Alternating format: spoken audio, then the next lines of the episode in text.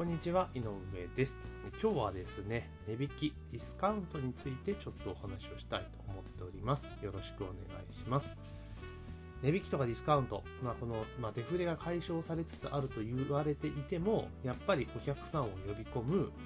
究極のワードでありますよね。ディスカウント、値引きとか割引みたいな言葉って、ものすごくお客さんを呼び込む力のある、えー言葉であり、えー政策でもあると思うんですね。ただ、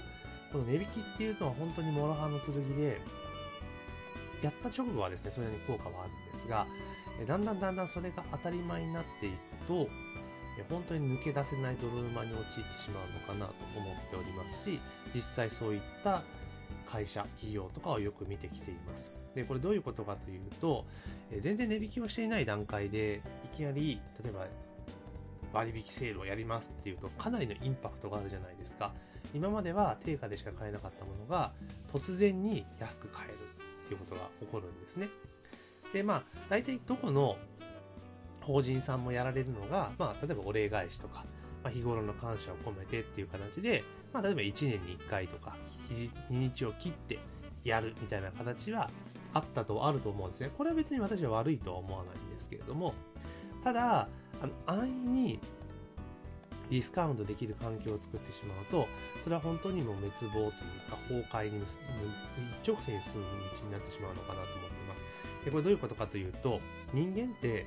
慣れるんですよね。だから最初は、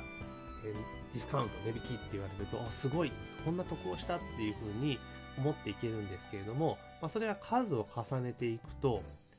それが当たり前になっちゃうんですよね。要は、え通常例えば200円で売ってるものがそのセール期間中150円で買えますよという状況になった時に、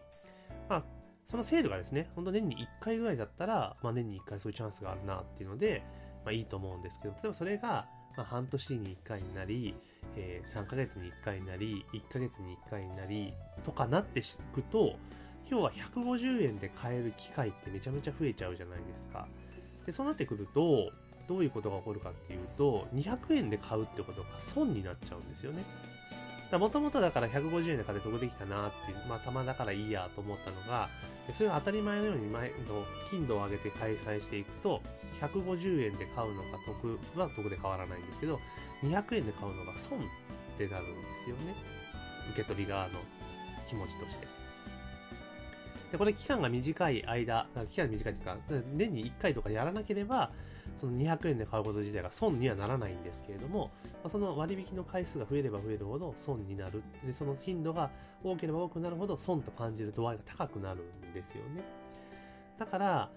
ディスカウントっていうこと、まあ、安易に本当にパワーのある言葉であり、政策戦略であるので、えーついついですね、売り上げが欲しくなってくると、えー走ってしまいがちなんですけれども、長い目で見たときに確実に、ね、その事業を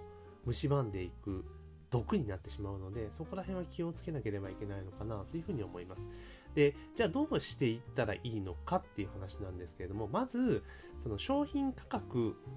自体が下がる見せ方っていうのは絶対しちゃいけないんですよね。例えば、えー大概売れる商品ってあるじゃないですか。お店の、あの、例えば英文類と言われている、まあ、めちゃめちゃ売れる商品って多分あると思うんですよ。で、その商品で大概、あの、店の売り上げの全体の8割、まあ全体の8割かな？占めて、全体売上か、利益、まあ、どっちでもいいんですけれども、まあ、収益の8割ぐらいを占めているってよく言われてるじゃないですか。日八の法則じゃないですけれども。で、その商品っていうのは絶対に何が何でも値引きは絶対しちゃいけないんですね。ディスカウントはしない。で、えー商品単体の私の考えですけれども、商品単体の、えー価格のその増減っていうのが分かるいじり方、打ち方っていうのは絶対しない方がいいかなと思ってます。でこれどういうことかというと、例えば、え10個で、1個例えば200円の商品を5個買ったら、200円だから5個1000円じゃないですか。例えばその商品が、例えば10 5個買ったら、えー1個100円で買えるとか、5個500円っていう設定した場合っていうのは、まあ、グロスなので単品の価格が見えないとはいえ、なんとなく1個100円っていうイメージ付けをしてしまいますよね。まあ、そういうの良くないんですよ。だから例えば、えー一番わかりやすいやつでいくと、その単品の価格っていうものを明確にしない方向でいくと、例えば、えー5個買ったら1個プレゼントとかいう形にすると、その価格の触れって見えなくなるんですよね。あの、厳密には見えちゃうんですけれども、あんま感じなくなるんですよ。あ、1個もらって得をしたで終わるんですね。っていうように、なんかプレゼントするっていう策の方が、基本的には、その、値引きっていう見え方をしないので、あの、毒薬にはなりにくいのかなと思ってます。あとはその、新商品が発生したら、例えばし、飲食店であれば試食とか、いう形の方が逆にいいかな。だから分量を減らして、えー、提供するとか、全員につけるとかっていう方がいいかな。よくその新商品発売した時に、まあそのトライアル価格いくらっていう見せ方をしてしまうケースもあるんですが、あの、やっぱそれでその商品が例えば500円、普通常500円で提供するものを250円で提供、トライアル価格にしたとしても、最初に買った人はもう250円っていう価格を認知してしまうんですよ。で、次来た時に500円だったら、よっぽど美味しくない限り買わないんですよね。だからだったら、逆に言うと、その半額分をもらうんじゃなくて、分量を減らして、そのタダで出す。試食してもらうっていう方が、値段に与えるインパクト、後々値段値段に与えるインパクトっていうのは非常に少なくなるので、そういった形に切り替えていった方がいいんじゃないかと私は、え思っております。逆にあとですね、あの、値引きっていうものを向上化してしまうと、あの、その値引きを目当てに来る人が来るんですよね。要は、その商品の価値とか単体の価値とか美味しさとかじゃなくて、安いから来るっていうお客さんが来ちゃうんですよ。そういうセールを向上的にやってると。で、そうやってるとどういうこと、そういうお客さんが来始めるとどうなるかっていうと、え普段定価で買ってくれてたお客さんが来なくなっちゃうんですよね。来なくなっちゃうんですよ。これ不思議なもんでね。まあ、お店が混雑してしまってっていうで、普段いない人がいっぱい来て、ざわざわするとかあると思うんですけども、そういう状況に陥ります。ということは、え値引きをすることによって、え新規のお客さんが増えるかもしれないですけれども、その来るお客さんっていうのは必ずしもお店にとってプラスになるお客さんかっていうと、多分そうじゃないんですよね。ということは、まあ、どういう形で打っていきます？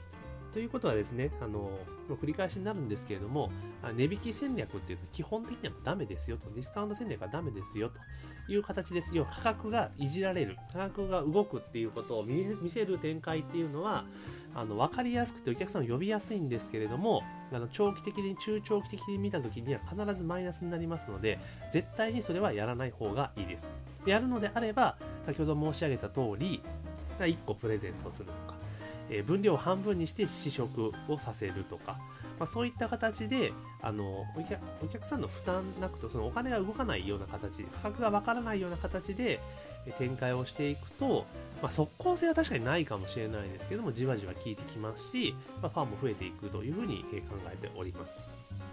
だからとにかくですねあのまあ、飲食とかそういうお店の場合は、まあ、価格がそういうような形になりますけど、これ例えば、なんだろう、車とか家電とかっていう大型系のものになっちゃうと、あの、これも絶対あいみつとか取るじゃないですか。で、その時に、その時にですね、えー、値段、あそこがどうだ、こうだ、こうじゃ、こうじゃっていう話になった時に、その、例えば営業マンさんに値引きの裁量っていうのを与えちゃうと、